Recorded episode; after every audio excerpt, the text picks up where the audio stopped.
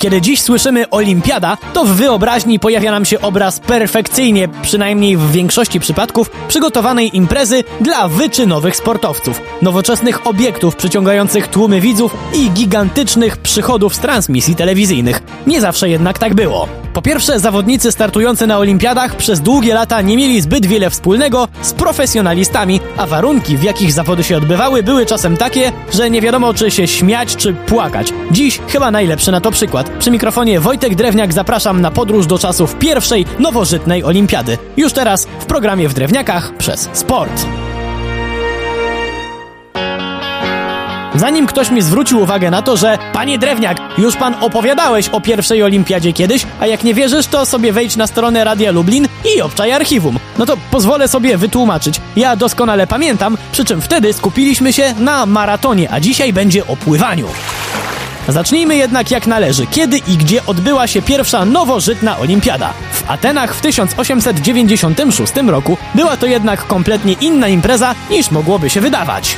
Przede wszystkim, mimo że w zawodach wzięli udział reprezentanci aż 13 państw, to żaden z nich nie reprezentował faktycznie swojego kraju. Tak jest, powiedzmy to sobie wyraźnie. Żadne z państw nie wysłało na pierwszą olimpiadę swojej narodowej reprezentacji.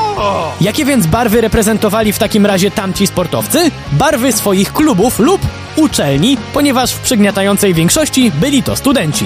I mówiąc studenci, mam na myśli studentów, bo żadnej studentki tam nie było. Mało tego, w pierwszej olimpiadzie nie wystartowała żadna kobieta.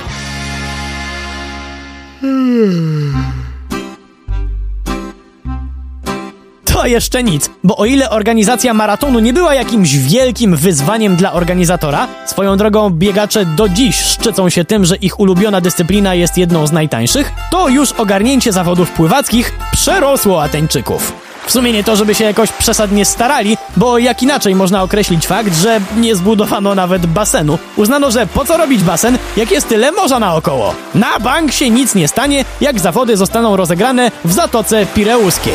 I faktycznie nie byłyby to problematyczne warunki dla wyścigu tankowców albo łodzi podwodnych, bo z ludźmi to już gorzej.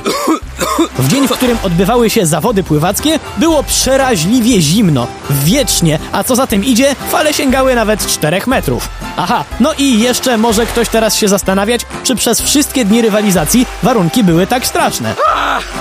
Tak, bo pływacy rywalizowali tylko przez jeden dzień. Tutaj też mamy przykład stereotypowego podejścia Greków do roboty, ponieważ ktoś uznał za świetny pomysł, żeby zawody na wszystkich trzech dystansach 100, 500 i 1200 metrów przeprowadzić jeden po drugim. Oczywiście jeśli ktoś chciał, to mógł wziąć udział we wszystkich, ale na własne ryzyko. Takiego ryzyka nie podjął po triumfie na 100 metrów Węgier Alfred Hajos, mimo że pływał świetnie, to doskonale wiedział, że z wodą nie ma żartów, a przekonał się o tym w bardzo ponury sposób.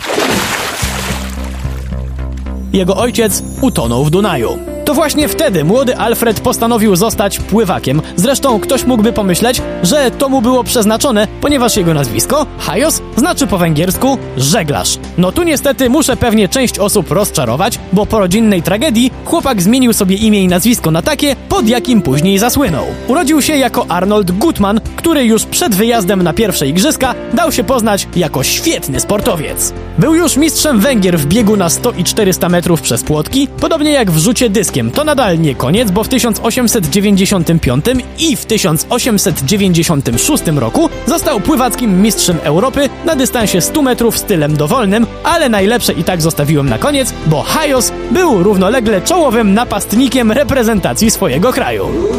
Wróćmy jednak do olimpiady w Atenach i ostatniego dystansu 1200 metrów. W tym wyścigu Węgier postanowił już wystartować, jednak nie obyło się bez problemów, które wynikały również z, a jakże tragikomicznej organizacji. Otóż uznano, że zawodnicy wystartują z pełnego morza i będą płynąć w stronę lądu. 1200 metrów od brzegu miały chłopaków dostarczyć lokalne stateczki. Jednak tak jakoś wyszło, że Węgier się spóźnił. Kiedy zdał sobie sprawę, że transport odpłynął, to nie załamał rąk, a wpadł na jakiś przypadkowy kuter i kazał się wieść. Wieść?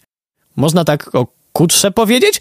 W każdym razie kazał się dostarczyć na linię startu. Kiedy już tam dotarł, to rywale płynęli w najlepsze do brzegu, jednak waleczny Węgier wskoczył do morza i wygrał. Ku zaskoczeniu wszystkich z wyjątkiem samego siebie. Hajos zrobił ogromne wrażenie między innymi na królu Grecji, który na imprezie dla zwycięzców zapytał: A gdzie pan tak świetnie się nauczył pływać? Na co Węgier żartownie się odpowiedział: W wodzie, wasza wysokość.